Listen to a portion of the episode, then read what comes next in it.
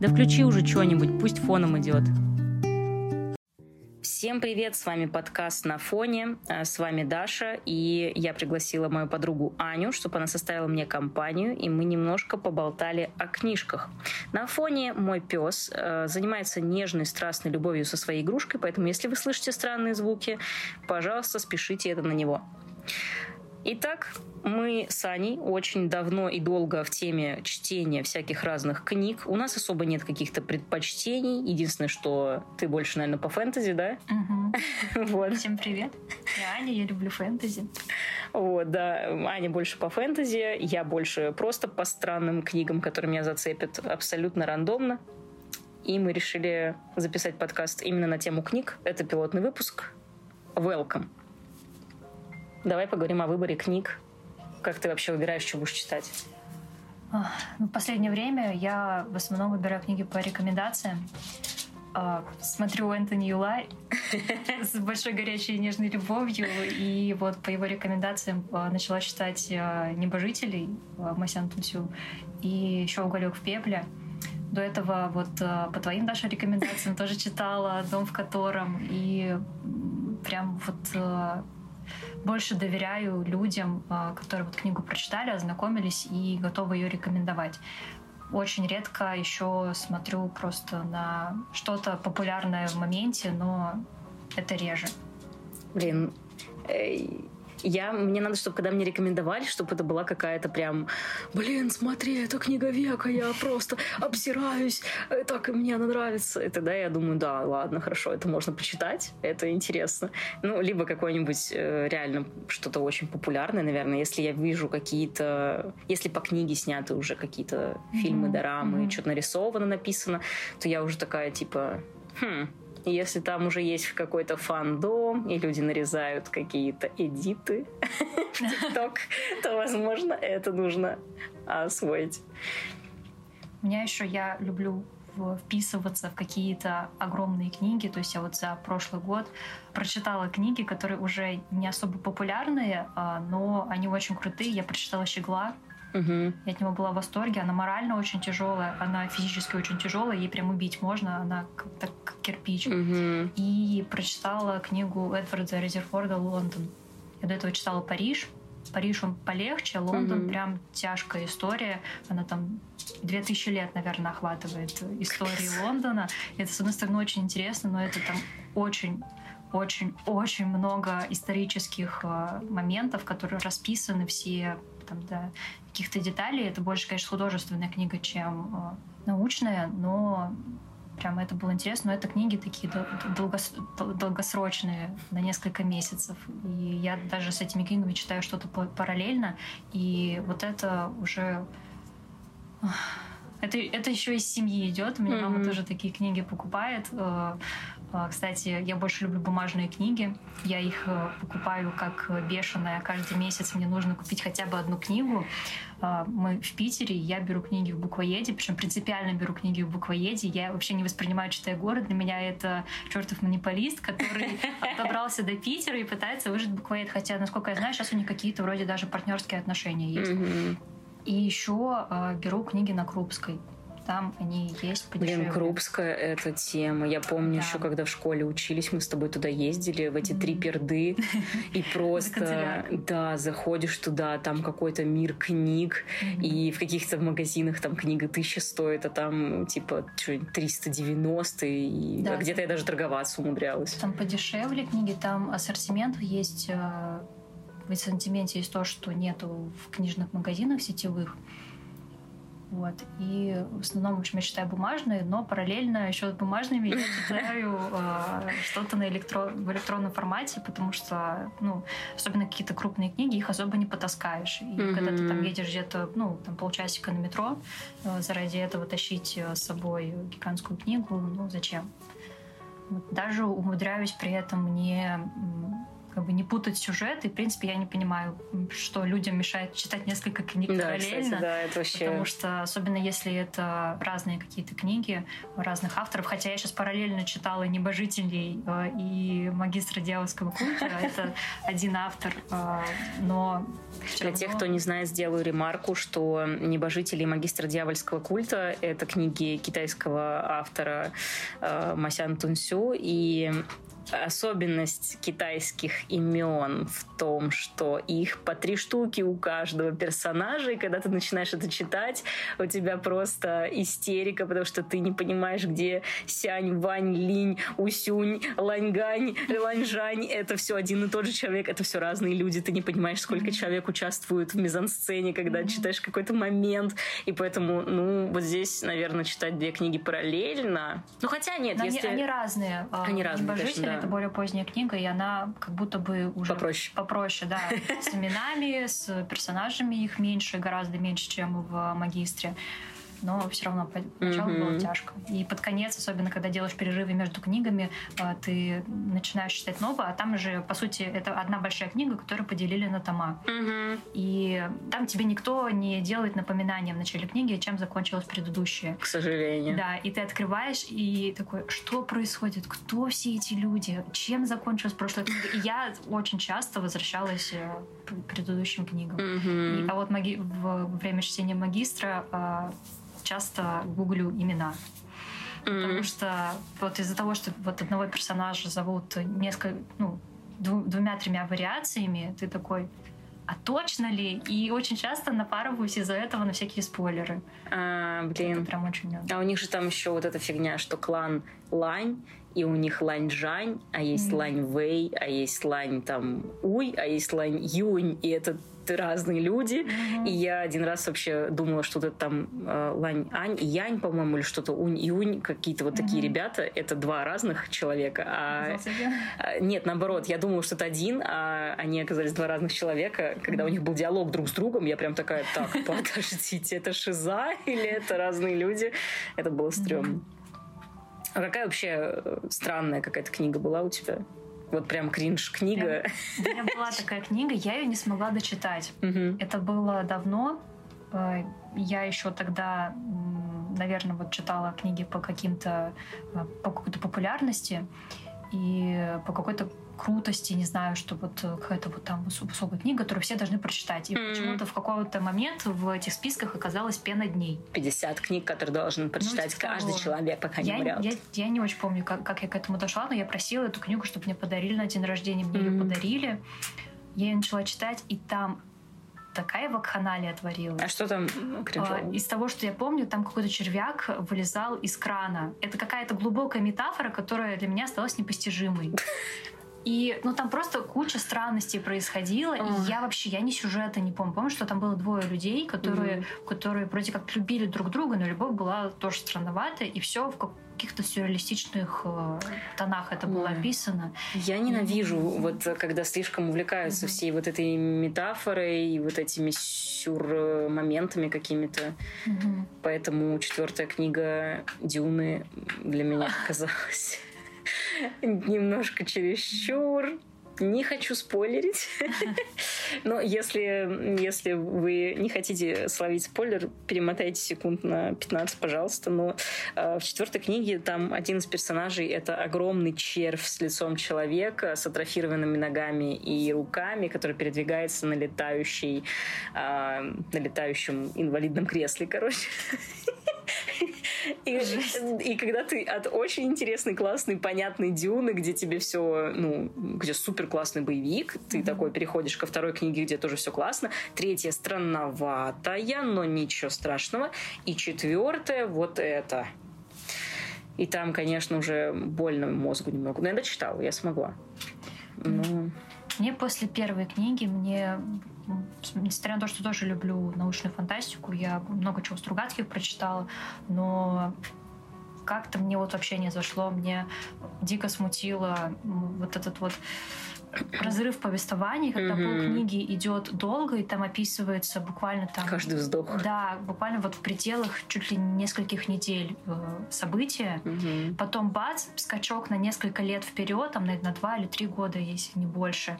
И резко просто а, начинает описываться события просто как ну, перечислении списком, что случилось это, это и это, и э, становится все таким безличным, и мне вот дальше не захотелось даже читать после первой книги. Ну да, там в целом когда дальше читаешь, особенно э, переходишь, по-моему, со второй на третью или с третьей на четвертую, и там прям прошло четыре тысячи лет, и ты такой, что? Как мне сочувствовать героям, которых я не знаю? Мне рассказывали там про Пола Атрейдеса, который там встал, пукнул, подышал, сходил на тренировку. Я там знаю все о нем, а здесь какие-то люди, которых, у которых что вообще? Как, кто вы? Люди ли вы вообще? За это, кстати, тяжко читать какие-то рассказы, Угу. Потому что ты, с одной стороны, едва успеваешь привязаться к персонажу. А уже все кончилось. А уже все кончилось. Да. Мне раньше э, нравилось читать всякие сборники, но вот это вот всегда чувство какой-то недосказанности mm-hmm. очень смущало. Сейчас я вообще стараюсь этого избегать. Хотя мне тут вот на, в «Тайном Санте» на Новый год мне прислали сборник э, рассказов. Я в, в пожеланиях э, написала, что хотела бы какую-то рождественскую историю. Угу. И мне прислали типа рождественские рассказы, которые оказались, э, в общем-то, совсем не праздничные, такие милые, добрые, волшебные, а мистические, мрачные и жутковатые. Местами прям очень. Я не очень большая фанатка всего этого, потому что я, я тревожный человек сильно. Меня такие вещи прям сильно цепляют, что я начинаю сильно там mm-hmm. глубоко в переживания героев уходить.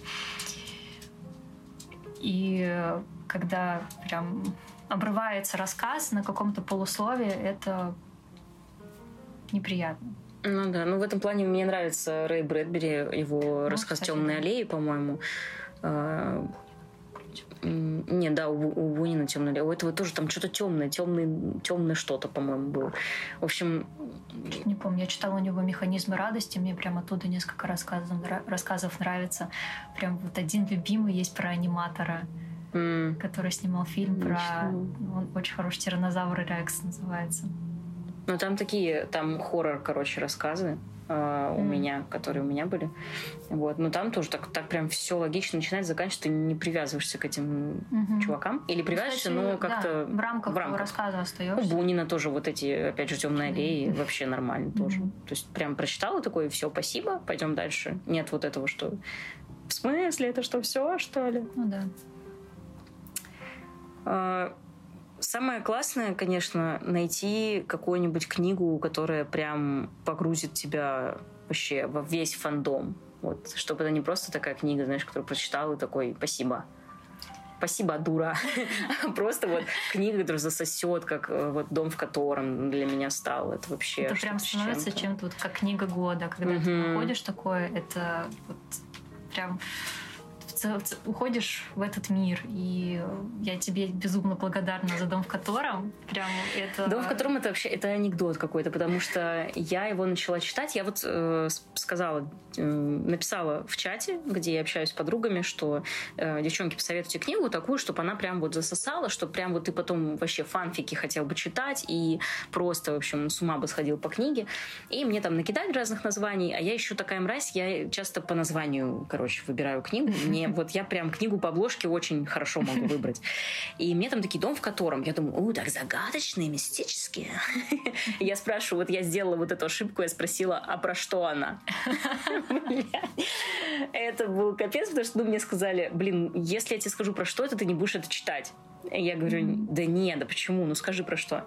Мне долго не хотели писать, там две девочки в чате читали дом, в котором, и они в итоге такие, так, ну смотри, это про дом с детьми-инвалидами, но там, в общем-то, ничего не сказано про то, что они инвалиды, и на этом нет никакого акцента, там вообще про другое.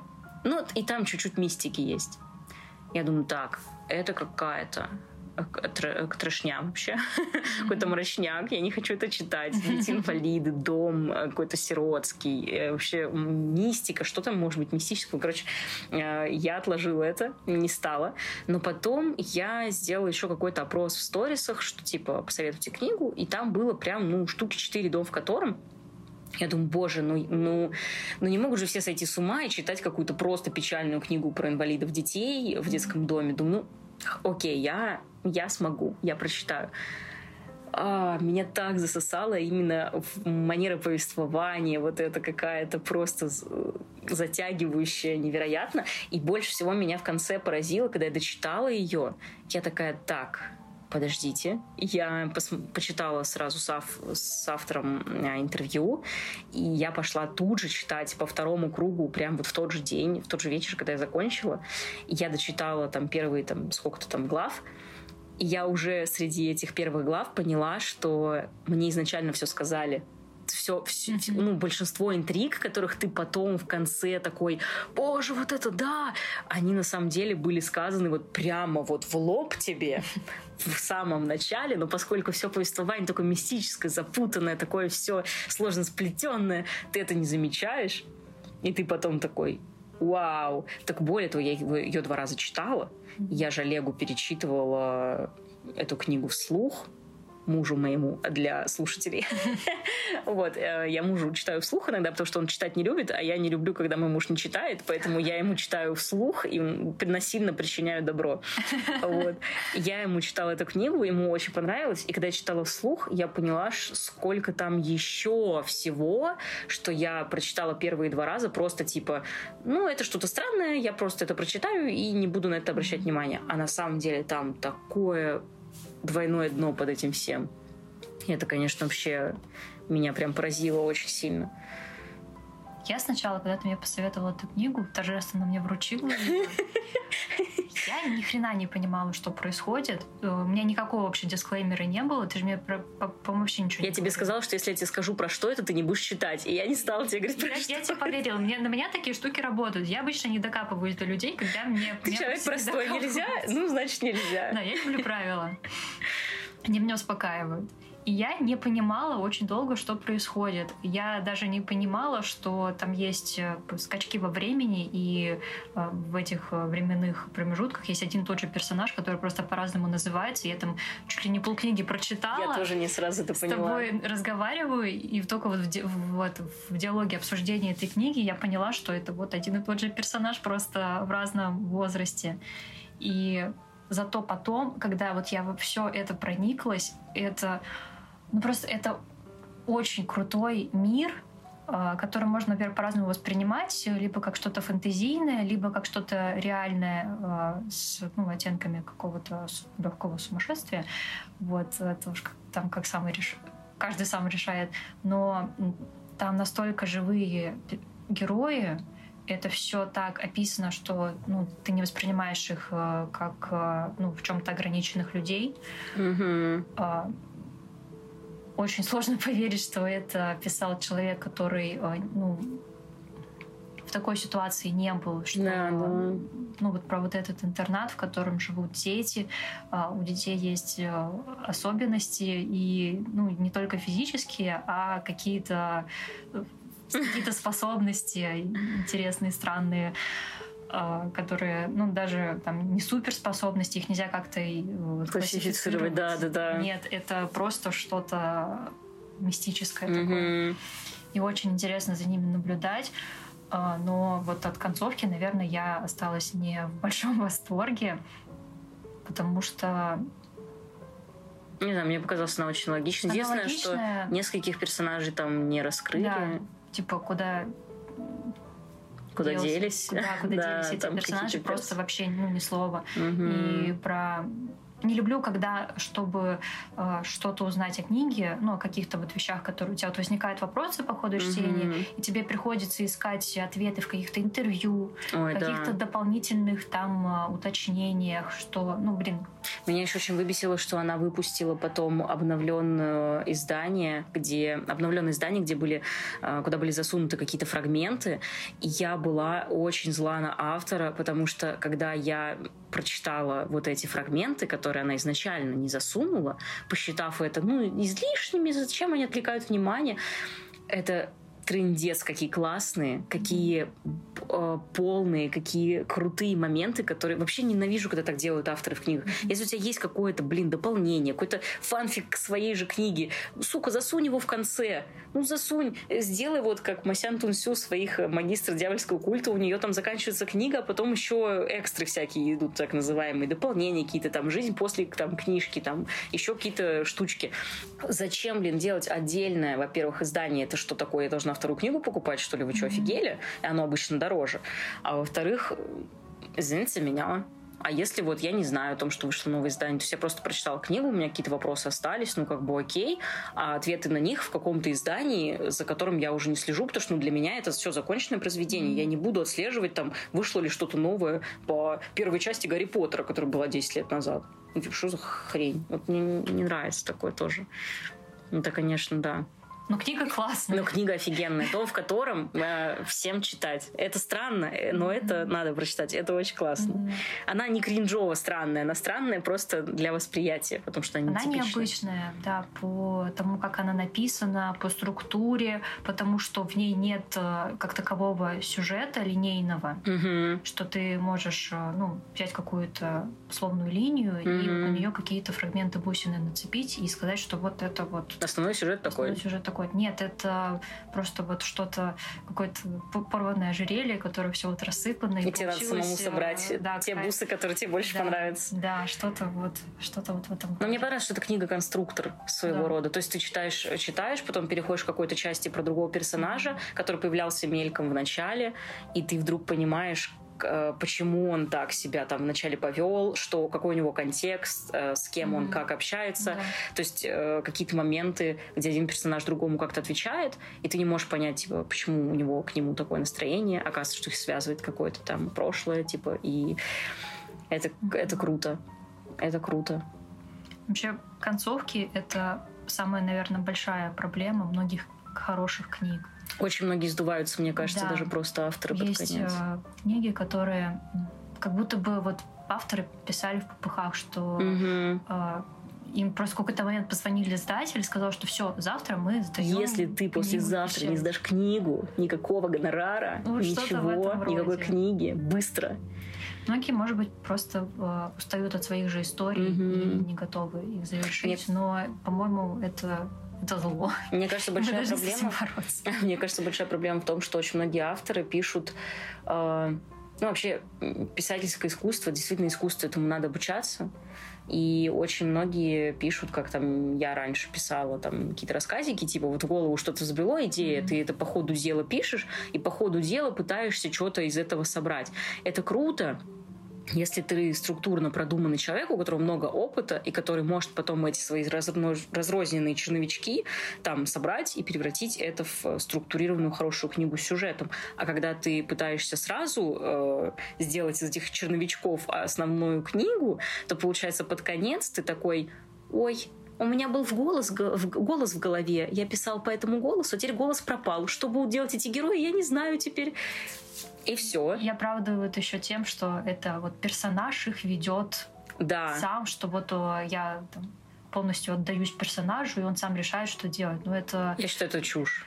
Нет, я раньше в это ну. верила. Сейчас я думаю, что чушь, потому что ты как автор, угу. даже если у тебя есть идея персонажа придумана, может, у тебя вообще шиза, и для тебя это живой человек, который рядом с тобой ходит, тульпа там, или как там это называется, короче, все, у тебя шиза, и у тебя галюны, и с тобой рядом ходит твой персонаж, и действительно он делает, что хочет, и ты на него смотришь со стороны, но блин, ты его в книгу вписываешь, впиши хотя бы хоть в какой-то логический сюжет, закончи какие-то вещи. Особенно меня бесит вот эти вот не стреляющие ружья, mm-hmm. когда тебе через всю книгу говорят там про какие-нибудь красные штаны, жемчужное ожерелье, и ты это запоминаешь, готовишься к тому, что где-то я сейчас подмечу это, я сейчас подмечу, что где-то лежит это, mm-hmm. а это нигде ничего. То есть просто автору зачем-то приспичило 15 раз повторить о какой-то вещи, предмете, человеке, номере автобуса, не знаю, чего угодно, что потом в итоге никак не играет. И ты сидишь расстроенный, типа, ты чё, дебил, ты не мог, ты никуда, в итоге хоть куда-нибудь пиши, потом зачем ты мне 15 раз прожили. А самое странное, ну, есть же редакторы, которые там это все Неужели они Но могут? они не, не могут все же, ну если Ну да. это же авторское решение, как закончить книгу, но для меня это вот какое-то моральное преступление, когда ты ну, как будто руки опустил под конец дистанции, когда тебе нужно красиво финишировать, ты ну, Упал просто перед финишем. ну, ладно, не упал, просто дополз как-то, типа, ну, не очень-то и хотелось мне сюда бежать, как будто бы. И не очень-то мне надо было ко всему этому подходить. Самые тупые концовки — это когда все это было сном. А, это ужасно. Или, э, Глюки в коме. да, да, кома тоже просто прекрасно, конечно. Я... Это, ну, концовки, которые обесценивают все, что там было написано Мгм. как-либо. Ты читал, вовлекался ради Мгм. того, что у чувака сон. Спасибо. Дура. Да, это ужасно. Еще мне не нравится, когда очень много персонажей, и они недопрописанные. То есть тебя они цепляют, у них что-то есть прикольное, ты начинаешь читать, и вот там до первой, третьей книги все там, не знаю, 10 персов, все классные, яркие, тебе все нравятся, тебе интересно, что с ними будет, они взаимодействуют. Потом к середине половина из них отваливается как-то сами по себе, и под конец остаются два главных героя, которые любят друг друга, у них все хорошо, всем пока. Что было со ста- Зачем вы нам вводили столько персонажей? Мы за ними наблюдали, у них были свои фишки, у них были свои характеры. Они были вначале подающими надежды. Что такое? Ну, я, кстати, сейчас избегаю этой проблемы, потому что читаю хорошие книги. О, ну да, это все решает. те книги, которые, ну, как бы временем уже как-то пройдены, и поскольку люди с них так вот не орут, что а, зачем было там сливать финал, а, Ну да. я уже не, страдаю от таких вещей. Ну, Даже это кошмар, когда особенно ненавижу. Это как сериал, который только начали выпускать, и все побежали смотреть. Зачем вы это делаете? Дождитесь, Мгм. когда все выпустится. Вы что, больные, что ли? Когда крутые блогеры снимут на них отзывы. Да, да, когда вот все, уже все будем знать, э, чем кончится, хороший ли там конец, потому что я так ждала «Игру престолов» 3000 миллионов лет. У него, кстати, вышла новая книга.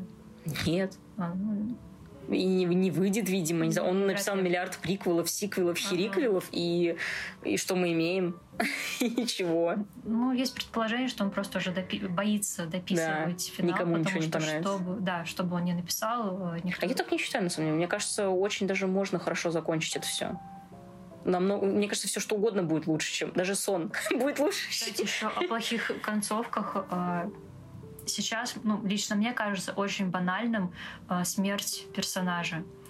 Это ну, практически тоже очень часто обеспе- э, обесценивает Мгм. сюжет.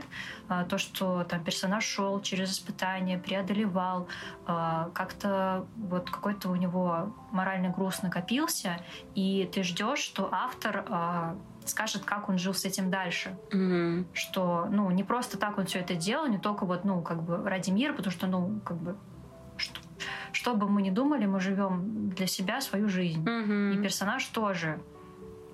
Там не для того, чтобы ну, все порешать, не для того, чтобы порадовать читателей, хотя, ну, вот это вот скорее так. Но у него своя жизнь получается в книге, и когда а, автор просто решает убить персонажа, это как будто бы он, ну, не... Поле- Ну, для меня это как будто он поленился продумать его дальнейшую историю Мгм. И просто Очень решил- редко смерти бывают оправданы главных Да, героев. очень часто это какой-то вот способ э, хайпануть, и вот это э, выбить еще Эмоции эмоции, вызвать, да. И не, не принимаю сейчас. Раньше это э, было чем-то, во-первых, мотивировано, когда умирал персонаж, это что-то значило. Мгм. Сейчас э, это больше игра на эмоциях. Ну да. Практически смерть любого персонажа. В этом плане китайские книги, даже если ты умер 30 раз, но твоя Тебя- душа, а где-то там осколочек остался, Да. то все, у вас есть шанс возродиться.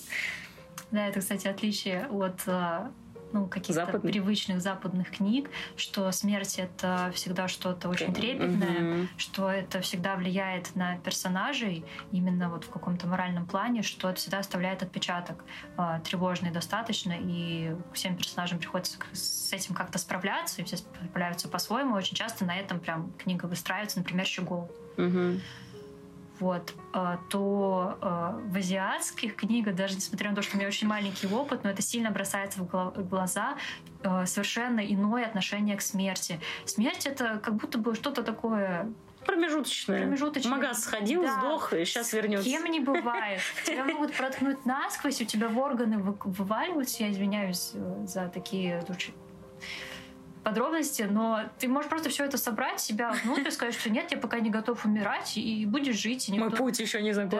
Да. Или даже если с тобой что-то вот такое трагичное случилось, ну, обожди. Надо ждать, не надо расстраиваться, не надо переживать. Это, Да.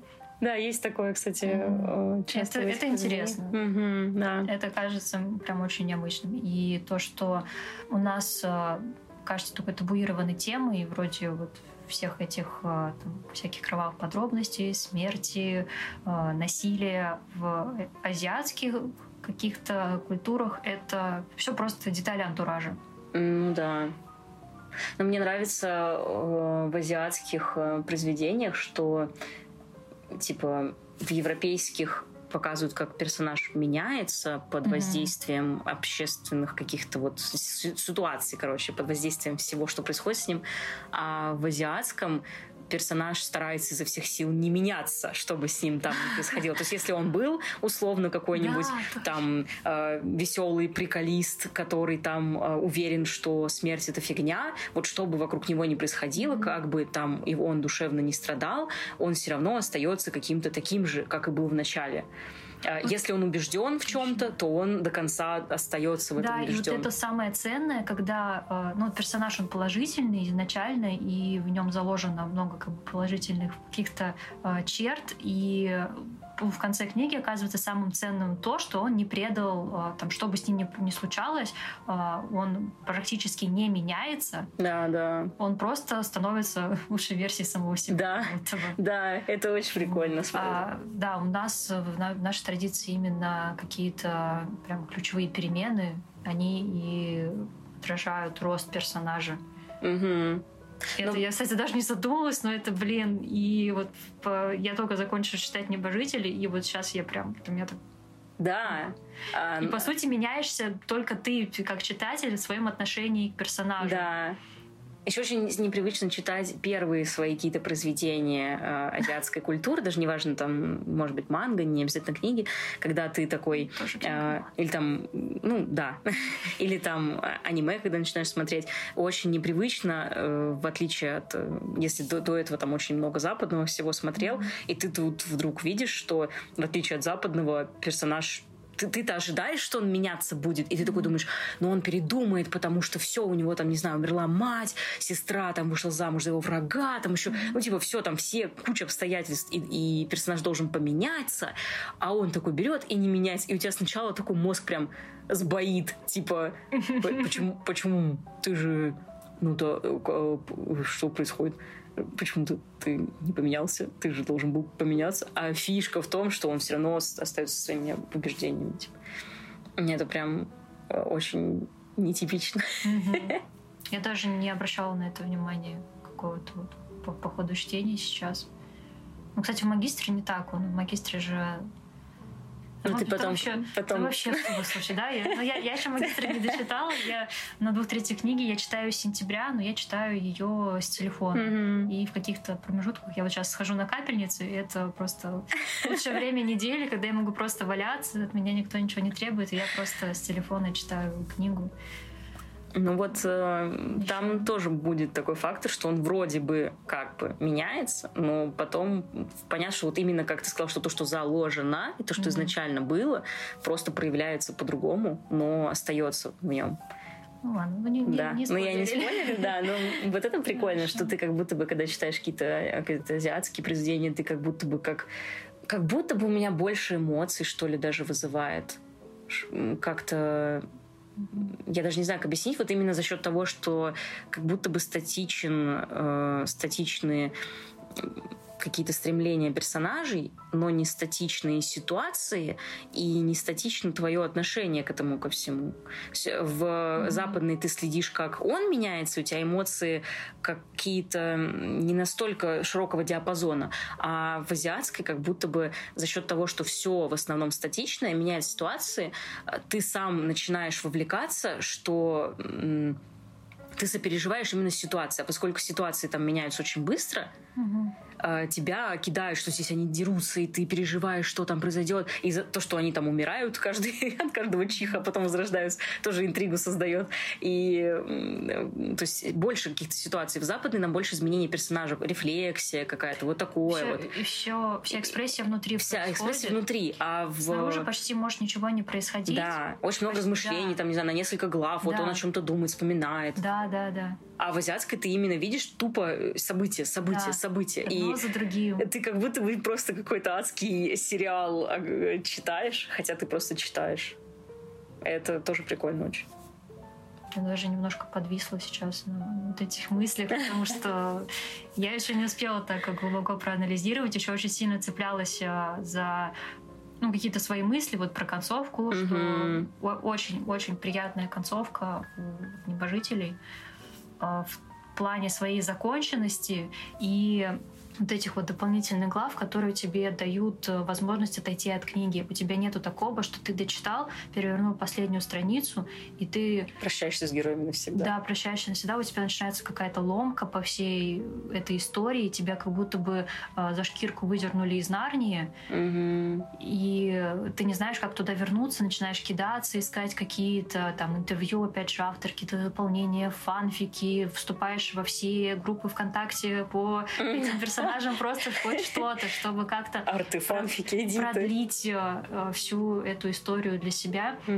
А тут просто тебе дают э, спокойно выйти из всего этого и э, попрощаться очень, с героем. Да, очень такое ну, уважительное отношение к читателю, к, к своей истории, к персонажам. Я заметила это еще по мангхам и мангам, что всегда практически в больших историях есть экстры дополнительные mm-hmm. какие-то главки.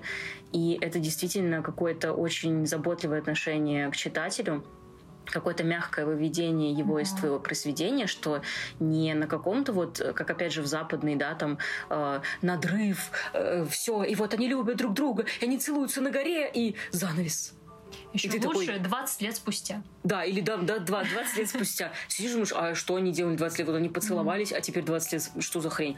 А все-таки вот в азиатской ну, культуре, в их произведениях как-то заканчивается все, надрыв, а, любят друг друга, или там не любят, или умер, или не умер, ну, в общем, что-то там происходит, и ты переворачиваешь страницу, а там, типа, на следующий день, или там через неделю хотя бы, и ты, о, о, слава богу, боже мой. То есть вот они не оставляют тебя с вот этим чувством ломки и трясущегося, трясущихся рук, дергающегося глаза, что, mm-hmm. а что там с, с вот этим, а что там с вот этим персонажем, а с вот этой. И как будто бы они стараются завершить э, все линии да. Потому что как будто бы я больше европейской литературы, когда читала, российской даже, очень много персонажей второстепенных, в которых ты влюбляешься, они хорошо прописаны, они классные, но у них нет своего конца, своего итога. Дай бог, если его просто убили. Да, дай бог, если его убили и похоронили, потому что очень часто даже там непонятно, он пропал без вести, и. Mm-hmm. И у них какой-то либо открытый конец, либо про них забывают, либо им там,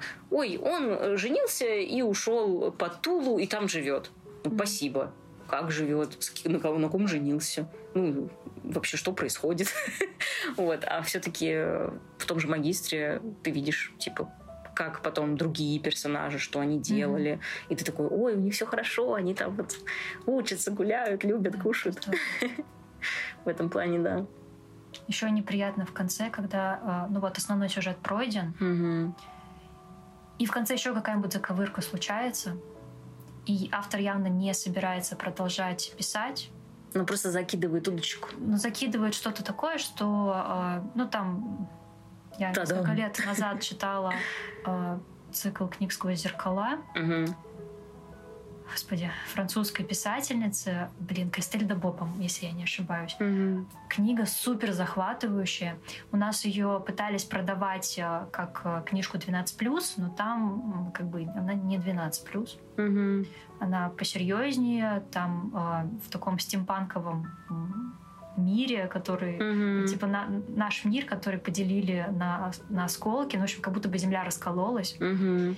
И вот люди живут э, каждый на своем кусочке, у них там какие-то кланы, и вот там одна девушка, она, ну, такая вроде как самая обычная, но потом оказывается, что вообще нифига не обычная, Ну, и все вокруг обычно. этого крутится, но как бы мир офигительно прописан, сюжет дико захватывающий, у них, э, ой, у нее манера письма, когда ты читаешь э, главу, и она заканчивается на самом интересном месте. Мгм. Тебе, чтобы э, как-то вот завершить э, вот, ну, какой-то вот этот микросюжетик прошлой главы, нужно начать читать следующую, э, дочитать до половины, только тогда тебя отпускает. Я так но- сериалы смотрю сейчас. но там уже начинается что-то другое, и я, в общем, могла эту книгу, бывало, что я там чуть ли не до 4 утра ее читала, и концовка, вот все вроде бы там завершилось, все э, линии там сомкнулись, что куда надо, но как бы герои, главные, остались в подвешенном состоянии. М.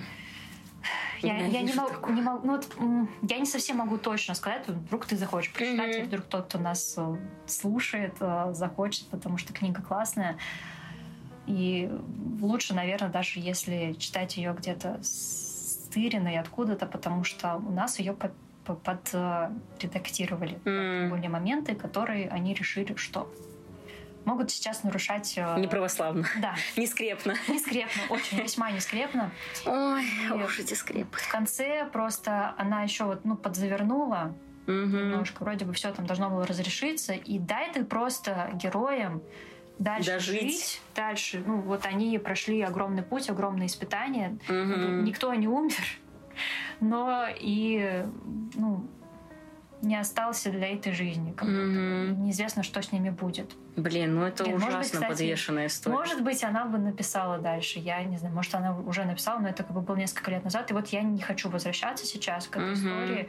Я одно время переслушивала ее, но Мгм. запала нет перечитывать, хотя очень интересно, очень интересная завязка.